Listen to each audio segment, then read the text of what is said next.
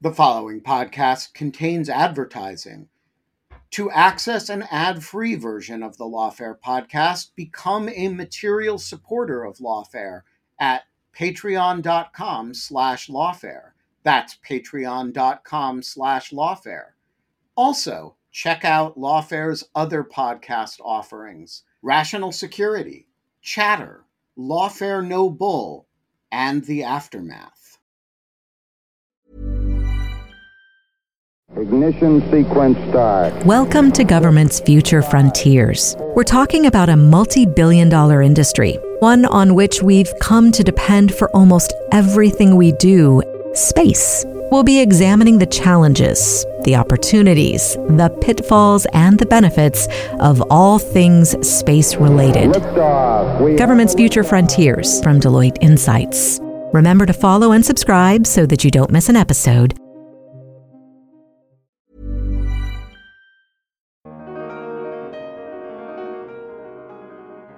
You know, Tim McVeigh had memorized large portions of the Declaration of Independence, not just the famous part, the, the, the, the first few lines, but the parts where Thomas Jefferson is justifying violent rebellion against the British. Those lines uh, from the Declaration of Independence, not familiar to most of us, certainly not to me, were also invoked by people on January 6th as part of their justification to a- attack the Capitol. I, I, I, as you say, I don't know exactly what to make of it. Certainly, it doesn't discredit the, the framers of our country, the, the founding fathers, the framers, because their words have been misused. But their words have been misused in this particular way for a long time, and, and I think that's worthy of note. I'm Jack Goldsmith, and this is the Lawfare Podcast, May 25th, 2023. At 9:02 a.m. on April 19th, 1995, a bomb built by Timothy McVeigh exploded in front of the Alfred P. Murrah Federal Building in downtown Oklahoma City. 168 people died and hundreds more were injured in what remains the deadliest act of domestic terrorism in U.S. history. Jeffrey Toobin has a new book about the bombing and trial called Homegrown Timothy McVeigh and the Rise of Right Wing Extremism. Toobin and I discussed the new and revealing information his book draws on concerning McVeigh's motivations and trial strategy, Attorney General Merrick Garland's consequential role in the McVeigh trial, and the long tail impact of the trial on right wing domestic terrorism in the United States, including the January 6 attacks on Congress. It's the Lawfare Podcast, May 25th Timothy McVeigh and the Rise of Right Wing Extremism. Jeff, the Oklahoma City bombing occurred on April 19th, 1995. So the first question is why write a book about Timothy McVeigh, the Oklahoma bombing, McVeigh's trial, etc. today? Well, there, there are really two answers to that, Jack. One is I covered the trials of McVeigh and Nichols, which took place in Denver in 1997. So the story has been rattling around in my head for, for a long time. But there was something, a much more specific trigger to why I started doing this, which is in October of 2020, as I suspect you'll recall, and lots of people will remember, the FBI arrested a group of people who were plotting to kidnap Governor Whitmer of Michigan. And uh, they were affiliated with the Michigan militia. I remembered from covering the Oklahoma City bombing trial that Terry Nichols, the, the co defendant to Tim McVeigh, was uh, from Michigan and affiliated with the Michigan militia. And I started looking into the modern story and I saw how similar the motivations and the views were. A handful of weeks later, January 6th happened, where I again thought that the political views of the violent right wing extremists were similar to McVeigh and Nichols. And I decided to just go back to the whole story. I, I happened at that point to to find out that um, there was this incredible resource at the Briscoe Center at the University of Texas, which no one had looked at, um, which was Stephen Jones, McVeigh's lawyer, had donated every scrap of paper uh, in his representation to the library. So you know, th- those are the combination of factors that led me to write the book. Okay, so I want to follow up on all of that, and I want to put off until later the relationship between the 1995 event and modern right wing domestic terrorism. And I, we'll talk also about that treasure trove you found uh, at the University of Texas, was it? Yes. So let's first start off by just there are a lot of people who are listening who might not know much about the Oklahoma bombing or who Timothy McVeigh is, who Terry Nichols is. Can you just give us a sketch of what happened? Sure.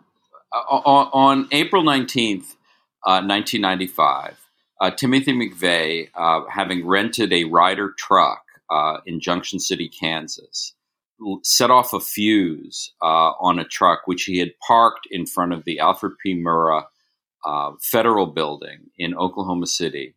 And he scampered off to a getaway car that he had uh, that, that he had secreted behind uh, behind a building nearby. Uh, the bomb went off at 9:02 a.m. 168 people were killed, uh, including 19 children. I think something a lot of people remember is that there was a daycare center on the second floor uh, uh, uh, of the federal building, and 15 of the children who were killed there were, were in the daycare center. It's a particularly horrific part of the story. Terry Nichols, McVeigh's partner, had helped him load the truck with the improvised explosives, but he was not there uh, in Oklahoma City on, on April 19th. McVeigh picked April 19th because it was the second anniversary of the FBI's disastrous raid on uh, the Waco compound of the Branch Davidians. And that was part, a major part, but certainly not the only part of McVeigh's motivation as a, as a gesture of protest against that, that action by the FBI.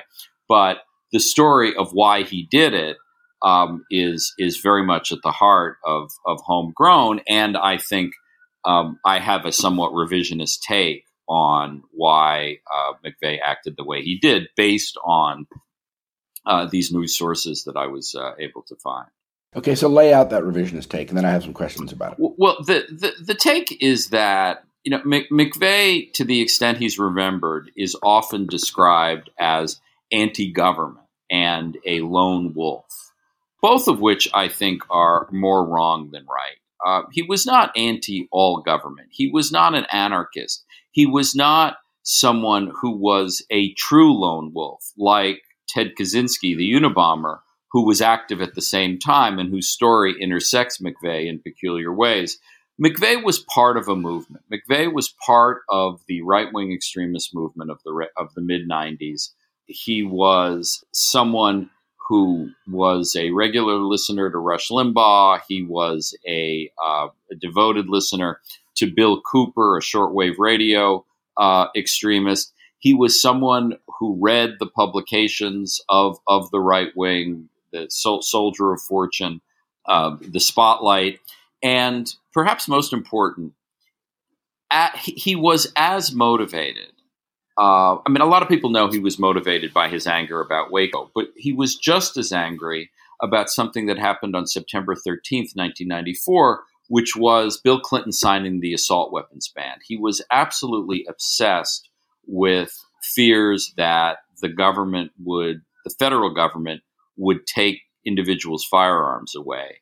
And the specific inspiration to bomb this building in this way came from this terrible novel called The Turner Diaries, where uh, Earl Turner, who was the hero and uh, the hero and, protagonist of the Turner Diaries, um, in, in, a frenzy of racist and anti-Semitic violence, sets off a bomb, a truck bomb outside the FBI building in Washington, which in turn sets off a rebellion against the federal government.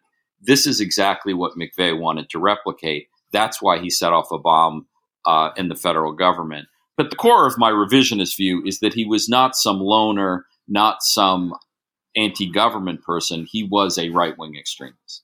Right. Okay.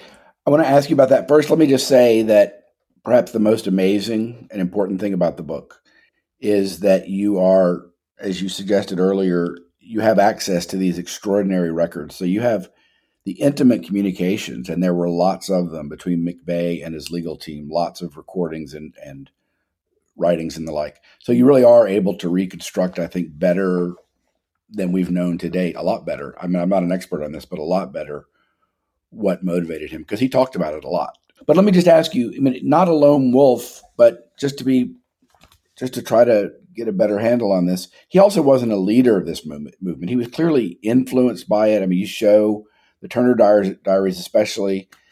He, he was clearly influenced by this right wing revolutionary movement, but he wasn't. I would, I would, I, I came away thinking he was somewhere between a lone wolf and uh, he was definitely part of the movement. He considered himself simpatico with the movement, but he seemed more or less to be acting on his on his own. Uh, he was, but that was not for lack of trying. I mean, you know, w- one of the key differences between uh, 1995 and let's say January 6th is the existence of the internet and, and uh, social media. McVeigh said to his lawyers in a quote that that really stuck with me um, is he said to his lawyers, you know, I know there is an army out there, but I was never able to find it. And McVeigh did circulate at gun shows, which was, I think, logically a place where he could look for allies. But he didn't have the personality, the temperament to recruit other people. He did recruit Terry Nichols. He did have a uh, a, a, friend uh, in in Arizona named Michael Fortier who was aware of the plot, although not a, a participant in it. But he didn't have the tools to uh, recruit others and find like minded people. That's the reason why the internet is so important. If you look at January 6th, if you look at the plot to kidnap uh, Governor Whitmer, which was organized over f- Facebook private chats, uh, if you look at the extremists who shot up the Walmart in, in, El Paso or the grocery store in Buffalo or the synagogue in Pittsburgh or, or Dylann Roof in South Carolina, all of them were radicalized and found allies uh, on the internet. McVeigh didn't have access to that, and I think that's the big difference. And and and you're right, he didn't have the allies, but he didn't have the tools that later people had. And yet he seemed to think, and I found this almost unbelievable to the point of crazy, but I'm not in this mindset. He seemed to think quite firmly or hope that this event would spark a revolution. I mean, he literally believed, I think, correct me if I'm wrong, that this bombing, or he hoped that the bombing would, through some mechanisms which kind of re- remain mysterious to me, set off a revolution in the face of these things going on in the country that he detested. For, fortunately, uh, he, he, he was wrong about that. But there is no doubt um, that he he believed that, and that came right out of the Turner Diaries because that's what happens in the Turner Diaries is that the the truck bomb at the FBI sets off this counter counter revolution. You know, I, I think Jack McVeigh was certainly not insane in any legal sense. I mean, he he was he was rational. He he was someone who knew who knew what he was doing. But I mean, he, he was evil and he was deluded and he was twisted. And I think part of what happened in in in his own mindset is that the the intricate planning for assembling the ingredients and choosing the target and and and figuring out how to make a bomb, the process took over for him. And the the ultimate goal and what might happen afterwards, I think, receded some somewhat. But you know, I, I, I share your befuddlement that you know how he thought this would lead to a, a counter revolution, but he did.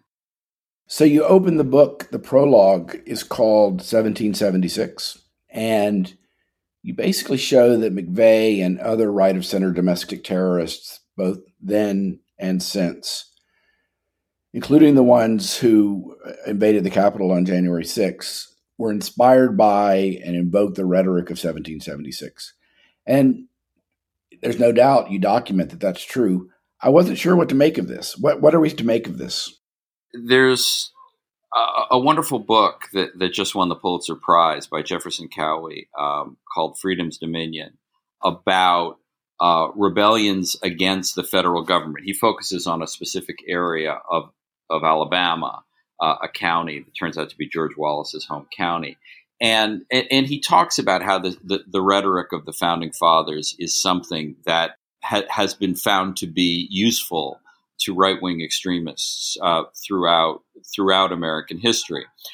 As for what we're uh, obliged to make of it, you know, I don't really know, other than the fact that it, it, it's it's a real constant in this right wing world that you know it is not a coincidence that they all fly the Gadsden flag, which is that yellow flag with the snake that says, you know, don't don't tread on me. You know, Tim McVeigh had memorized large portions of the Declaration of Independence, not just the famous part, the the the, the first few lines, but the parts where Thomas Jefferson is justifying violent rebellion against the British. Those lines uh, from the Declaration of Independence, not familiar to most of us, certainly not to me, were also invoked by people on January 6th as part of their justification to uh, attack the Capitol. I, I, I, as you say, I don't know exactly what to make of it. Certainly, it doesn't discredit the the framers of our country, the, the founding fathers, the framers, because their words have been misused. But their words have been misused in this particular way for a long time, and and I think that's worthy of note. And there is this there is this central idea in the Declaration. I'll quote from it that whenever any form of government becomes destructive of these ends basically the consent of the governed. It is the right of the people to alter or abolish it and to institute new government.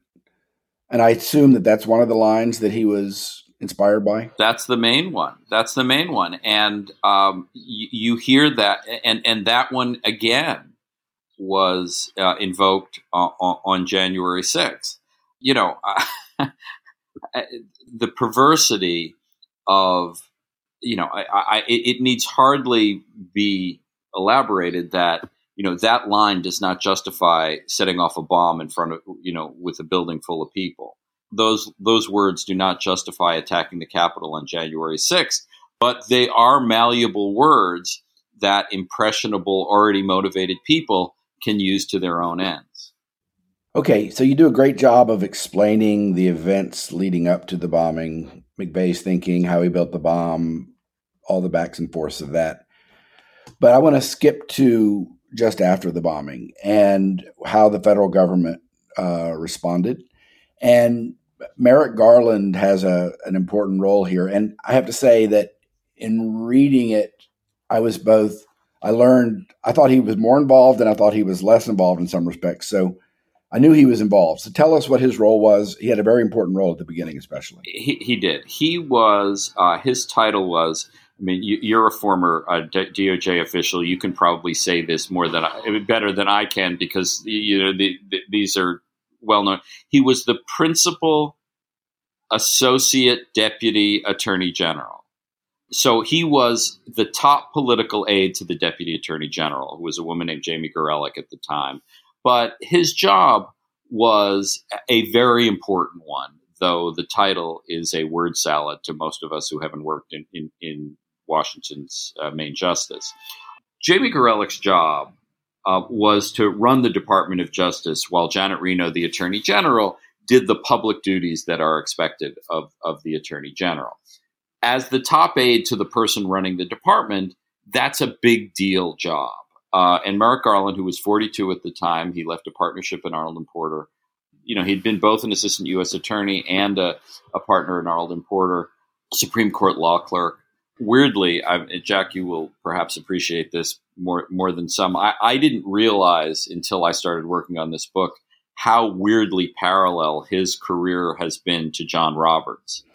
And, and indeed, you describe them something like as the two legal legal eagles of their generation, basically. I, I, I do, and and you know they they're both from outside Chicago. They're both went to Harvard College, majored in history, summa cum laude, um, Harvard Law School. Both you know on the Harvard Law Review. Both clerked for the same appeals court judge, Henry Friendly.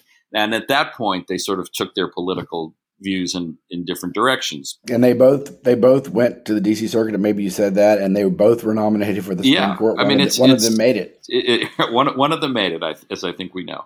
But when when the Oklahoma City bombing happened on April 19th, Janet Reno recognized right away that someone needed to be in charge on the ground in, in Oklahoma City because there were lots of federal agencies involved.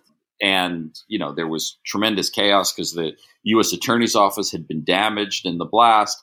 And Jamie Gorelick sent Garland, and he was the official in charge of the investigation for the first month or so. Um, he he handled the arraignment of McVeigh, the initial preliminary hearing for both McVeigh and Nichols, but he ultimately did not try the case, somewhat to his disappointment, because Jamie Gorelick said, "This Unabomber investigation is a mess.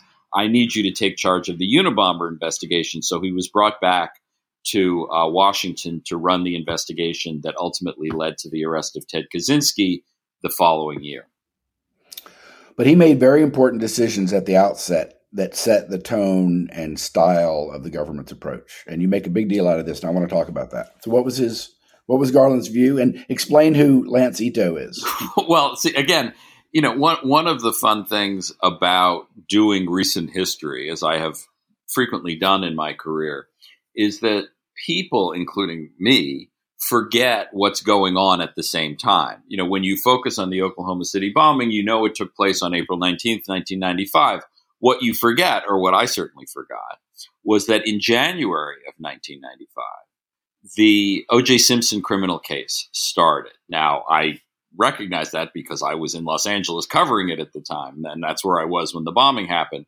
But that was a national phenomenon. And to Merrick Garland's eyes, not not a good one. And uh, he was deeply offended by the way that trial was being conducted. He didn't like the way the lawyers, including Marcia Clark and Chris Darden for the prosecution, Johnnie Cochran, Robert Shapiro for the defense, and Lance Ito, who was the judge in the case, became big celebrities and and in many respects sort of media uh, figures. Garland wanted the Oklahoma City bombing case tried exclusively in the courtroom, which was ultimately moved to Denver in a change of venue. But, you know, his aversion to a high profile prosecution was something that was had a lot of influence in how that case was tried and I argue in homegrown also tells you something about how he has acted as attorney general of the United States. Right. So this is this may be a point where I think I disagree with you in the book. You, I mean, you basically say, and you can correct me if I'm wrong. I mean, Garland wanted to try it narrowly on the case without either in the courtroom or outside of the courtroom tying it to these larger trends and these larger forces going on in American society. And he did that, and I'm just paraphrasing what you said, and you can correct any of this if I'm wrong he did that because, in part, it was a response to not wanting to have the circus of the O.J. Simpson trial. But my guess is he would have done it the same way had there been no O.J. Simpson trial. That's just who Merrick Garland was and what he thought should happen. But isn't it that wasn't it the right call? I mean, you, you basically suggest I think it wasn't the right call. If what what exactly should he have done more? I mean, you seems like you wanted him to in public before before the trial to speak. You compare what he did to what Bill Clinton did Clinton, you know, talked in great detail, and you go into this in public about the dangers of white of right wing extremism. You show that he had experienced it as governor and had a lot of experience with it as governor of Arkansas. He spoke out against it at least at first, and then you note he dropped off a bit, or if not completely. But it seems like you wanted Garland to do the same thing, and I just don't see why that was Garland's role. I don't see that. Well, I, I think you, you, put your finger on, on an important point I do make in the book, which was that Bill Clinton got this story right from the beginning. And I, I was fortunate to interview both Garland and Clinton uh, to in writing Homegrown, and I learned, to my surprise, I just didn't know this, that Clinton had a lot of experience with the militias in when he was governor of Arkansas, and to this day remembers those events very clearly. And at a time right after the bombing, when a lot of people thought it was somehow tied to Islamic radicalism. The first World Trade Center bombing, which was tied to Islamic radicalism, had just taken place in 1993. Clinton said privately in the Oval Office, "I know who did this. It was the militias," and he was right. And and he spoke out in a very prescient and appropriate way. I, the, the, point about the, about Garland is not so much that he th- that he was wrong in 1995. It's more that he was wrong in 2021 and 22 and 23. Is that I, I don't think there was necessarily a better way to try the McVeigh and Nichols cases. I, I do think they could have put it more in political context. They could have educated the public more about uh, what was really involved. But it, it's not so much what uh, Garland did in 1995 that I object to. It's the lesson he took from what happened in 1995 that that he has taken and used as Attorney General. Okay, I want to come back to that later, but let me just press you one more time on this, and then we can move on to something else.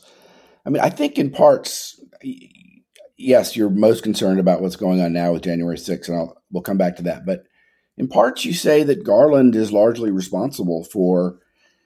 One of the themes of the book is McVeigh is today seen as this aberration, as, as not part of a broader movement that we should have been more aware of. And that he's seen, as you said at the beginning, he's perceived, and you challenge this as a lone wolf, and that you know, his ties to this larger movement, and you even say this was true of you and you were covering the trial to some extent back in the day. But, but you kind of lay that in part at, at Merrick Garland's feet. And I just don't see that he just seems to me of all the people and all the institutions that should have been emphasizing these broader trends and these going on in the country and the broader dangers going on in the country. It seems like the last institution that should do that are the people prosecuting the case. Now, I guess your point is, and I'll be quiet after this. I guess your point is that this was an opportunity that the whole country was watching. The whole country was watching this trial. So that was the opportunity to teach this lesson.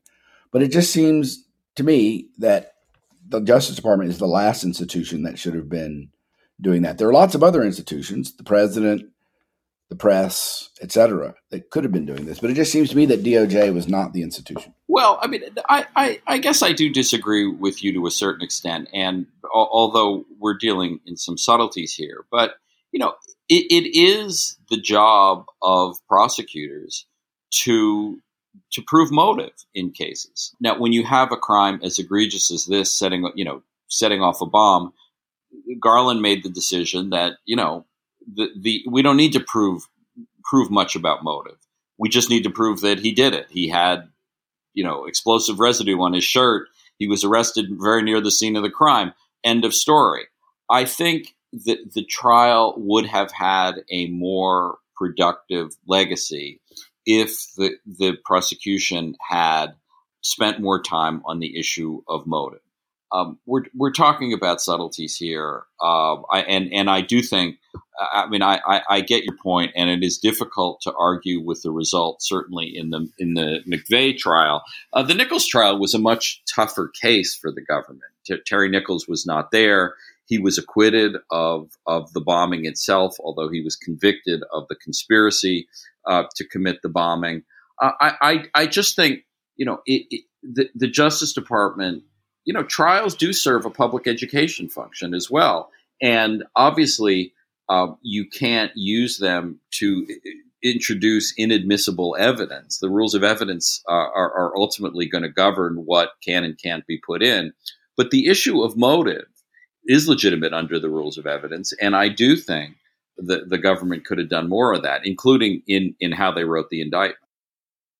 Okay, one more point on this, and I'll give you the last word there was a point in the trial, I can't remember where, I learned this from your book, where one of the prosecutors was talking about motive. And was, they did introduce evidence of the right wing literature found in his car. I think the Turner Diaries was known in the in the trial and more. But at one point, the prosecutor said something like, you know, Mr. McVeigh is entitled to his beliefs, however nefarious I find them the First Amendment gives him the right to have these nefarious beliefs and even perhaps to articulate them. What they don't permit him to do is to obviously to kill people on the basis of these beliefs or something like that. But that kind of got at for me the trickiness of of making of tying this crime for purposes of the, of the trial, not for other purposes, but for purposes of the trial, of tying it too much to these broader movements and to his beliefs. Well, I, and and I think you know that that was a very uh, appropriate thing for the prosecutors to say in the trial is that you know you're you're entitled to all sorts of beliefs that most of us find repellent in the United States. That that is what um, the First Amendment is all about. But you can't bomb buildings, and and I, I think that's a that's a distinction that's easy for most of us most of us to draw. However, one of the issues in in the trial is well, why would someone blow up a building? I mean, wh- why would he do this? Wh- what would make someone do this? And, and that was part of the defense. Was you know Tim McVeigh's a good guy. He's a veteran of the Gulf War. He uh, you know he served his country. He won a Bronze Star. Why would he do such a terrible thing? And and I think the government had the opportunity to put him in a a, clearer context of why he would do such a thing.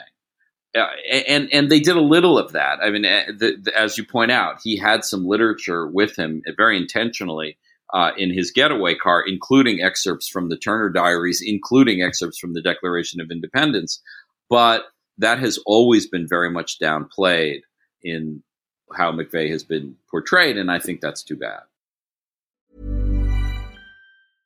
Ignition sequence start. Welcome to Government's Future Frontiers. We're talking about a multi billion dollar industry, one on which we've come to depend for almost everything we do space. We'll be examining the challenges, the opportunities, the pitfalls, and the benefits of all things space related. Government's Future Frontiers from Deloitte Insights. Remember to follow and subscribe so that you don't miss an episode Millions of people have lost weight with personalized plans from Noom, like Evan, who can't stand salads and still lost 50 pounds. Salads, generally, for most people, are the easy button, right? For me, that wasn't an option. I never really was a salad guy. That's just not who I am. But Noom worked for me. Get your personalized plan today at Noom.com. Real Noom user compensated to provide their story. In four weeks, the typical Noom user can expect to lose one to two pounds per week. Individual results may vary. This show is sponsored by BetterHelp. If I could offer you an extra hour a day in your life, what would you do with it? Would you go for a run? Would you sleep in? Would you read? Would you go hang out with a friend? A lot of us spend time wishing we had more time. You actually can create more time for yourself. It's by figuring out what's important to you making that a priority. And that is where therapy can help you. It can help you find out what matters to you so you can do more of it and less of the things that you don't care about, but you actually waste a lot of time on. Therapy is a great way to prioritize what's important to you, to focus on what matters and dismiss the trivial. It's a great way to learn how to set boundaries and how to develop coping skills. It can help you be the best version of yourself. And it isn't just for those who've experienced major traumas. If you're thinking of starting therapy, why not try BetterHelp? It's entirely online. It's designed to be convenient and flexible. You can make it work with your schedule. All you do is you fill out a brief questionnaire and you get matched with a licensed therapist, and you can switch therapists at any time for no additional charge. Learn to make time for what makes you happy with BetterHelp. Visit betterhelp.com slash lawfare today to get 10% off your first month. That's betterhelp, H-E-L-P, dot com slash lawfare. Could your political views make you the target of cybercrime, identity theft, stalking, or even violence? I used to think this was silly, and then weird things started happening to me. Someone defaced my car, it had lawfare license plates on it. Somebody delivered weird antique postcards of Guantanamo Bay to my house. You know, weird stuff. The volume of personal data online has tripled between 2019 and 2023 and angry individuals fueled by political polarization can access it all for up to 98% of American citizens. And I was one of them. Lots of people were using my name, my home address, uh, other information about me to try to intimidate me. And I want to say that has dramatically slowed down in recent months. And one of the reasons is Delete Me. As I have said before, there are products here that I read the ads because, you know, that's my job.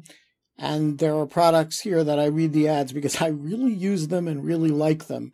And Delete Me is one of the lawfare advertisers that I am most enthusiastic about. And here's why. Uh, it finds and removes personal information I don't want online, and it makes sure it stays off. It's a subscription service that removes your personal information from all of the largest search databases on the web, and in the process, it helps prevent potential identity theft, doxing, and phishing scams. And here's the important point it doesn't just do it once, because the information will get back into the systems. It does it and then it does it again. So the first time I got one of these reports, and they send regular reports, uh, at Delete Me, you know, there were a whole bunch of systems that I'd come off of. But then each time I get one now, there's still one or two or three that I'm back on the system and Delete Me has once again deleted me. So sign up and provide Delete Me with exactly what information you want deleted, and their experts will take it from there. And as I say, they send regular personalized privacy reports showing what info they have found, where they found it, and what they removed. It's always working for you, constantly monitoring and removing the personal information you don't want on the internet. When you sign up, they immediately go to work scrubbing all your personal information from data broker platforms. Your personal profile is no longer theirs to sell. So take control of your data and keep your private life private by signing up for Delete Me now at a special discount for Lawfare listeners. Today, get 20% off your Delete Me plan when you go to joindeleteme.com slash lawfare20 and use the promo code lawfare20 at checkout.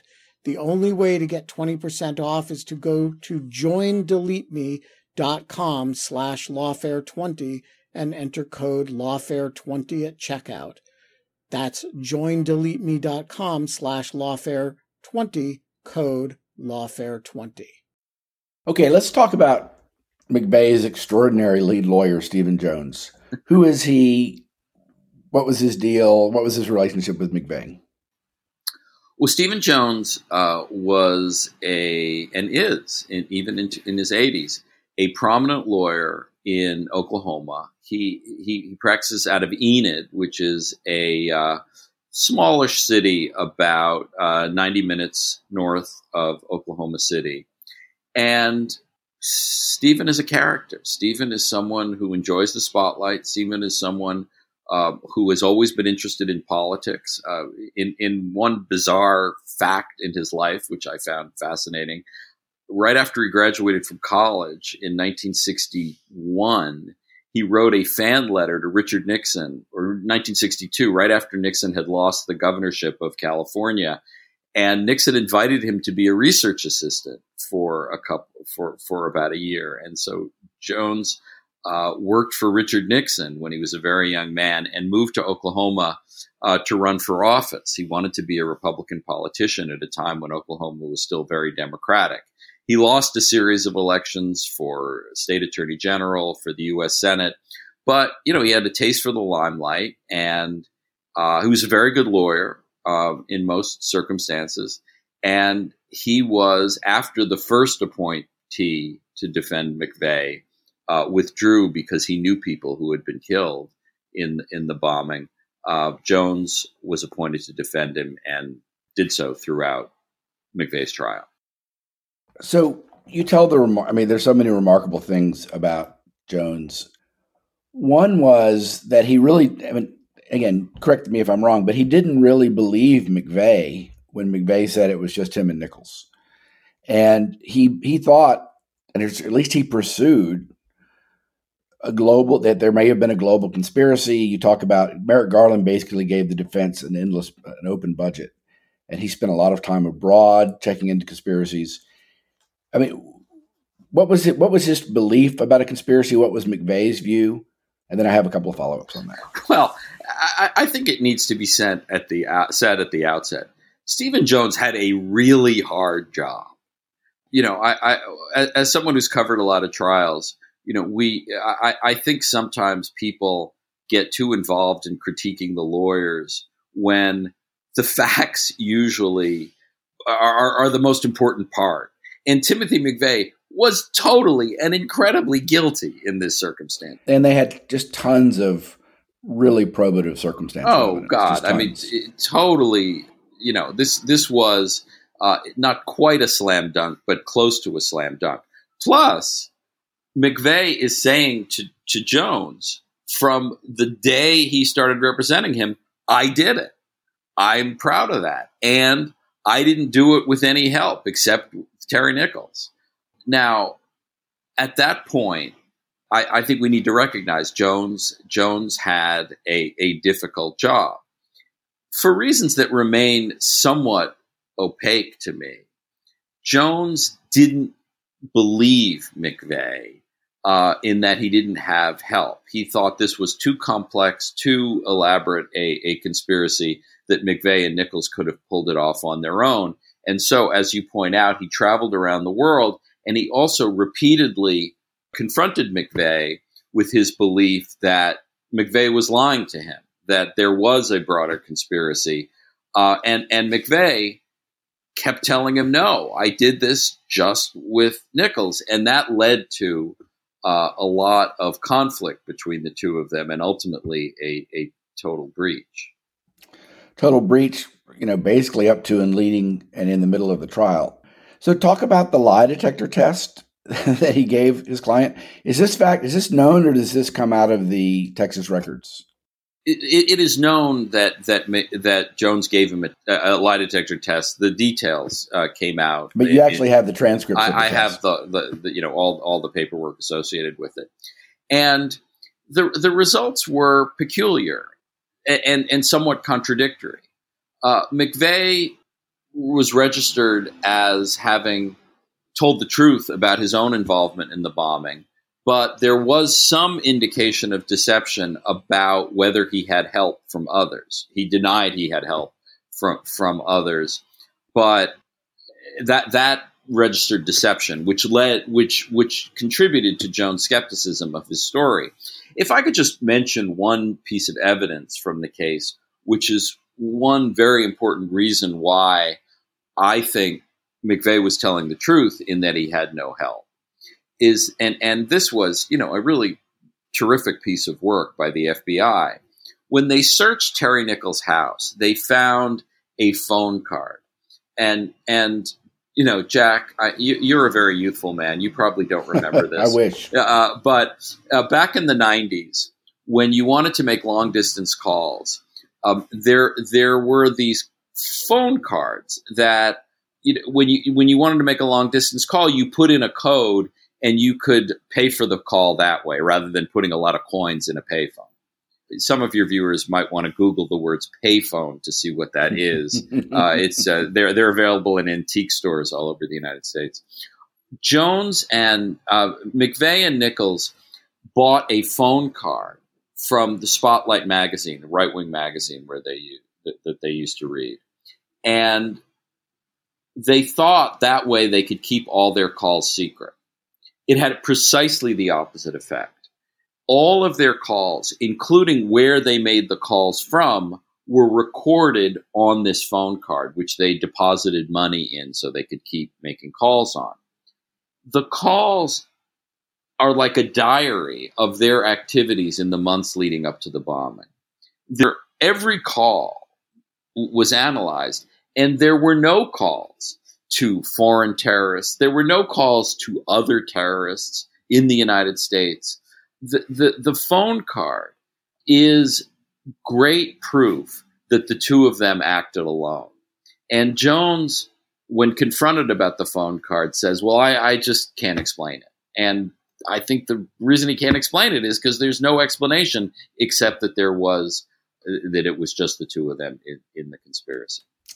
So I came away from the evidence you presented, including the the lie detector test, but despite that, thinking that it was McVeigh and Nichols and no one else, just as basically the story was told in the trial. And I take it that's my sense is that's what your view is as well. Exactly. But there was conspiracy theory in the air, and you talk about a blunder that in the indictment, and talk about what the stories were and how it impacted the trial. Well, you know what, what's interesting about this, Jack, is that the conspiracy theories fit the political agendas of people outside the trial, and and with with, with extraordinary precision. You know, the right didn't want to acknowledge that McVeigh was a right wing extremist. They they wanted to dissociate him from from that, and there has been a long term effort, uh, including a congressional effort uh, investigation by a uh, frankly eccentric congressman named Dana Rohrabacher from California, attempting to prove that McVeigh and Nichols uh, had ties to Islamic radicals, including Osama bin Laden. Total fiction, as far as I'm concerned, but quite clearly an attempt to distance McVeigh from the from the right, from from, from the right wing. There's been a parallel effort on the left, where uh, you know McVeigh you know, circulated at gun shows. Uh, on the eve of the bombing, he made a phone call to a uh, right wing compound in Oklahoma called Elohim City, trying to reach someone he met at a gun show. The left has often tried to prove that McVeigh and Nichols were part of a broader right wing conspiracy that shows the pervasiveness, in their view, of uh, right wing uh, violent tendencies both the left and right are wrong about this. There was no broader conspiracy, either on the left or on the right. Um, you, you, mentioned a flaw in the indictment. Uh, as a former federal prosecutor, I could certainly I- identify with this effort. Uh, in the indictment, which was reviewed by Garland and everyone under the sun in the Justice Department, there were certain boilerplate language that said, "I'm I, I'm not paraphrasing, but I'm sort of paraphrasing." McVeigh and Nichols and others known and unknown to the grand jury, which is uh, uh, just in in all conspiracy indictments. And Jones used that language to say, "See, the federal government even acknowledges there were unknown players in this conspiracy. The the government did no such thing." But Jones, you know, using the tools he had available to him, you know, made trouble for the government in that regard. And uh, was his idea to cast doubt on McVeigh's responsibility? Was that was that the idea that there's the government is hiding something? There was is this part of a larger plot? McVeigh wasn't really as responsible. Was that was he, was that the aim? I'm not sure. Well, see, that that's where Jones's defense and including it sort of fell apart was well, even if you believe that McVeigh had ties to Islamic radicals or leftist radicals. He's still the guy that set off the bomb. So what difference does it make? That that was one of the many problems with his defense. But again, I, I don't I, I, I want to be careful before but before I blame Jones for too much because he had a client who was proudly guilty and it's difficult to defend someone who was proudly guilty. Right. I mean, there's basically nothing he could do, in my opinion. I mean, and the government put on a fairly tight case, as you show, and they relied on the overwhelming circumstantial, but overwhelming circumstantial evidence. And there basically was nothing they could do. They tried lots of things. You were critical, I think, slightly critical of the deep push they did in trying to figure out the necess- whether there was a necessity defense. McVeigh wanted to claim a necessity defense, which is preposterous here, but but they spent a lot of time on that. They looked at every, they looked at everything. Well, you know, th- this defense was also what happens when you give lawyers an unlimited budget, which Stephen Jones had. he spent ultimately about $10 million uh, on this defense. And, you know, this In is 10 in 1995 1995 dollars. Uh, there were 18 lawyers. There were uh, many investigators. As you pointed out, Jones traveled all over the world. I mean, th- this was a, a spare no expense defense. In, and, and, jo- and, and McVeigh, seeing how many lawyers he had and seeing the resources that were deployed, developed a sense of entitlement about about what he you know any silly idea um, could be indulged, including the idea that that he was somehow obligated uh, to bomb the Murrah building, which was truly ridiculous. So basically, McVeigh is found guilty. Nichols is found guilty. You have a wonderful account of the trial, but and of the death sentence deliberations. And McVeigh is sentenced to death, and Nichols is not sentenced to death, and he's executed by lethal injection. And at that point, the book shifts to lessons. Basically, did I miss anything? Is there anything in between that and the lessons? I can't remember. That- that's the gist. Yeah, I think that's Okay, right. yeah. Yeah, there's Okay, there- yeah. there's there's all sorts of bi- bizarre behavior, including McVeigh wanting his cremains to be scattered on the Oklahoma City Memorial with the chairs, which indicates just how perverse his imagination is. Oh, and also something I just remember that was a wonderful detail is that he was in this Colorado maximum security facility right next to Kaczynski, Um, he was, and and uh, Youssef. yeah, Ramzi Youssef, who bombed the World Trade Center. The three of them were on Bombers Row. Yeah, They were on Bombers Row there, and they it seems like they hung out together a little bit. And you have this, you have an account of Kaczynski's view of McVeigh, which is morbid but interesting. right. And and McVeigh's view of Kaczynski. Right, uh, which right. I think tells you more. Their views of each other tells you more about themselves than it is about their powers Right. of observation. So tell us about but it that. is interesting. Um, well, Mc, you know, Mc, McVeigh um, was always trying to portray himself as the smartest guy in the room, and Ted Kaczynski, whatever else you think of him, was a is a highly intelligent person. And McVeigh felt obligated to tell his lawyers, you know, Kaczynski isn't as smart as he thinks he is. Kaczynski is, I think, a legitimate lone wolf. I mean, there's a guy who uh, came to his political views entirely independent of any political movement that any of us would, would be familiar with. Yet, when he talked about because when he talked about McVeigh, he tried to make McVeigh's views sort of similar to his own, uh, which which they weren't. But Kaczynski was considerably more generous about McVeigh than McVeigh was about Kaczynski, for what it's ever for what it's worth. I mean, he said he was a smart guy and not as bad as he seems, basically. right? Yeah. I mean, you know, I, I guess if you're the kind of guy who who has killed people with bombs, you are less likely to judge people harshly who kill people with bombs. Right. Okay, let's talk about lessons. And you have a long closing chapter on the lessons. And one claim, I think, there are several claims. One is we, someone, the Department of Justice, American society, the government, made a mistake in 95 in making McVeigh seem like an isolated event unconnected from these broader trends. And somehow our errors there through various causal means ended up basically ended up in January 6th. I mean, there's a series of causal arguments, but that's one claim. So just did I get that right? Yes, and and I think you you left out the crucial intervening event of 9/11 in 2001. Right. Good. which Okay.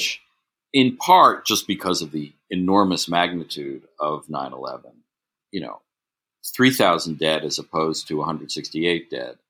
You know created the impression that the definition of terrorism was islamic terrorism. And um, the federal government took its eye off um, the danger of right-wing uh, extremism. Part of that was understandable. Part of that was a conscious and I think malevolent attempt by some people on the right to neglect and intentionally neglect the threat of right wing extremism. That that that was a problem. But the combination of the understandable reaction to the magnitude of 9 11 and some political use of it led the country to really forget about right wing extremism for a considerable period of time. And one more thing, as you point out, is that the number of domestic terrorist attacks, right wing terrorist attacks, any terrorist attacks, domestic terrorist attacks dropped after 9 11 for whatever reason. So not only did there seem to be this larger or different threat on the scene, but for a while, the threat really did appear to recede. Is that fair? It, it, it is fair, but um, and and you know the the people who have studied this, you know, have pointed out that right wing extremism rises when there are democratic presidents. The the anger at democratic you know democratic control of the federal government is something that and and this happened with Clinton and it happened with Obama and it's happening with Biden. You know, Trump is a is a separate category because there, there were so many on the right who were sympathetic to him, uh, on you know in the, in the extremist right who were sympathetic to him. But you know the fact that right wing terrorism goes up under democratic administrations is something that has been borne out in the pre- previous thirty years. What should we have done? I mean, this is a large, serious problem. Uh, domestic terrorism generally, and right wing domestic terrorism in particular. And you know, your basic I think your basic argument is that we should have been dealing with this problem more aggressively and more explicitly in the public realm, and that the failure to do so basically invited January 6th. Is that a fair characterization? Yeah, I mean, I, I don't want to be too, you know, I, well, however, Jan- January 6th fix, fix, that for me. January 6th had a, had, had a lot of had a lot of causes, but you know, I, I think just in terms of what could and should be done, you just have to start with aggressive law enforcement and and and proactive law enforcement. You know, I give the FBI tremendous credit for what they did in Michigan to stop the plot, you know, the, the plot to kidnap Governor Whitmer. There was criticism. There were there there were claims that the undercover informants were actually the people who were instigating that plot. Um, there was a hung jury initially, although the people were ultimately convicted in, in, the Whitmer plot. So, you know, I don't contend that that this is easy, but you know, the kind of vigilance that we exercised uh, with Islamic radicals um, after 9/11 is the kind of vigilance we need for the, for these sorts of plots today, and you know, and again, I don't minimize uh, the difficulty, especially now that you know the the the tool of choice is no longer the improvised bomb, which is an actually very complicated and difficult way to engage in terrorism. It's not easy to, fortunately, to set off a bomb. But if you look at how easy it is to buy an AR 15 and then shoot up a synagogue in Pittsburgh or a church in South Carolina or a Walmart in in in uh, El Paso. All of that is is the kind of right wing extremism that we need to be aware of. It's very hard to stop that in advance, but that that's the kind of vigilance we need. And my sense is, I don't think you you certainly I don't think you disagree with this in the book. My sense is that today the FBI realizes this and is acting on it. Chris Wray has spoken out against this, and it appears as if we can hardly tell because all we see is terrorist events not happening so often or typically.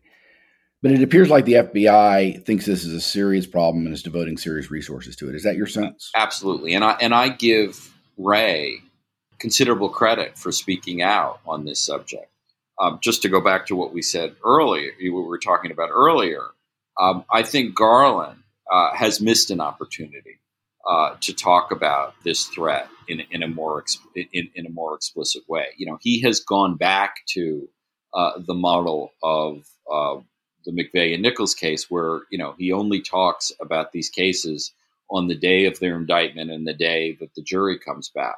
You know, I think the attorney general uh, unlike the mid-level Justice Department he, he official he was in 1995, has a lot more ability to use a bully pulpit and talk about the threats that the country faces. And I, I think Garland has erred too much on the side of caution and silence uh, in, in this regard. So I'm sorry to defend Merrick Garland so much, but um, I, there's something wrong with defending Merrick you, Garland. You, you interviewed him. I you did. interviewed him. You basically say he wouldn't even mention January 6th. He didn't even I didn't. talk Ba- about it. I, not basically.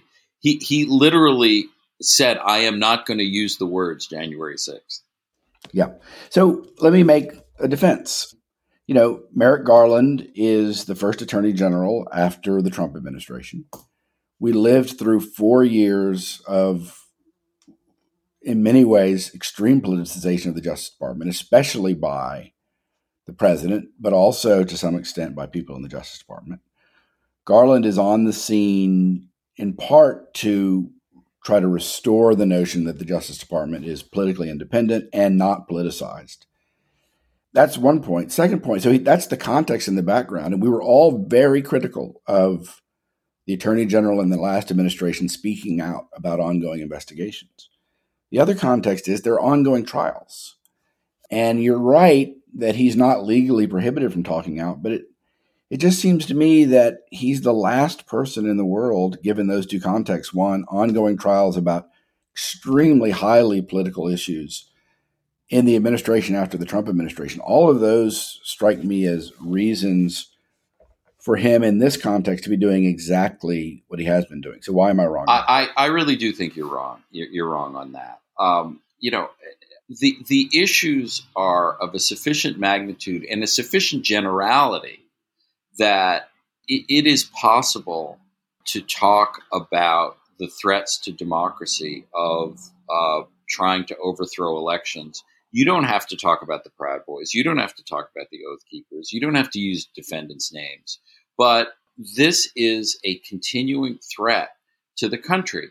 You know, John Ashcroft, uh, you know, not my favorite attorney general, but he talked about terrorism a lot.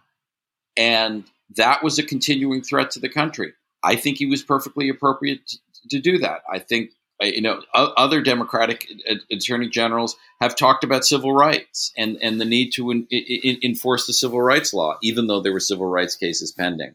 Um, I, I don't think you need to name defendants or interfere with the the jury system, or you you will be interfering with the jury system if you engage in uh, continuing discourse about the threats that the country faces. You know, he's the chief law enforcement official in the country, and I, I think it is it would be perfectly appropriate for him to talk about these issues.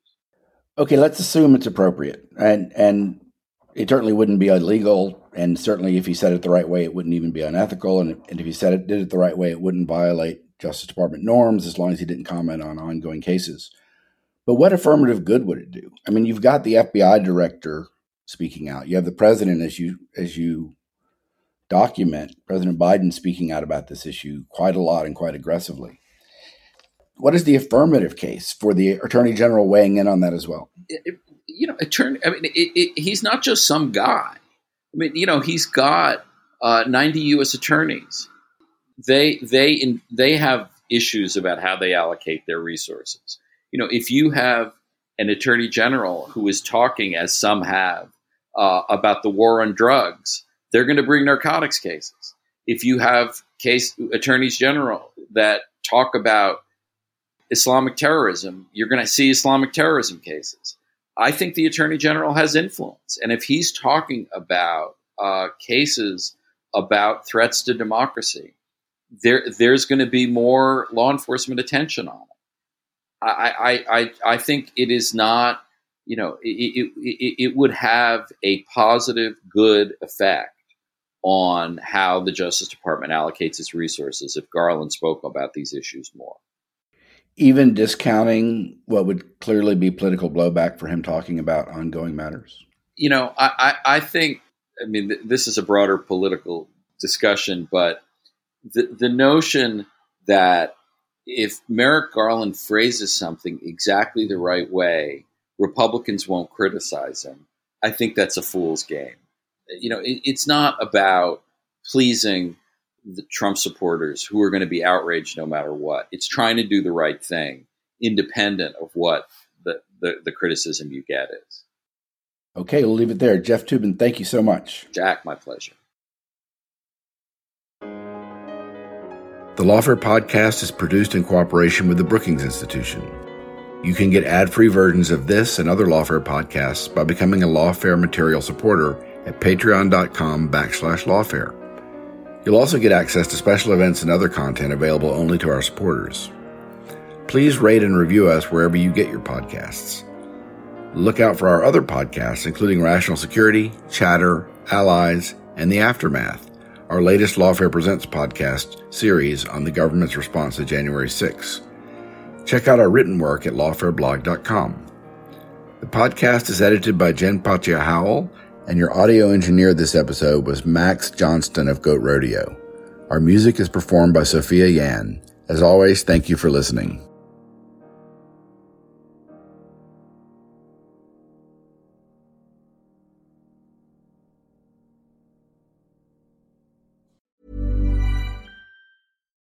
Ignition sequence start. Welcome to Government's Future Frontiers. We're talking about a multi billion dollar industry, one on which we've come to depend for almost everything we do space. We'll be examining the challenges, the opportunities, the pitfalls, and the benefits of all things space related. Government's Future Frontiers from Deloitte Insights. Remember to follow and subscribe so that you don't miss an episode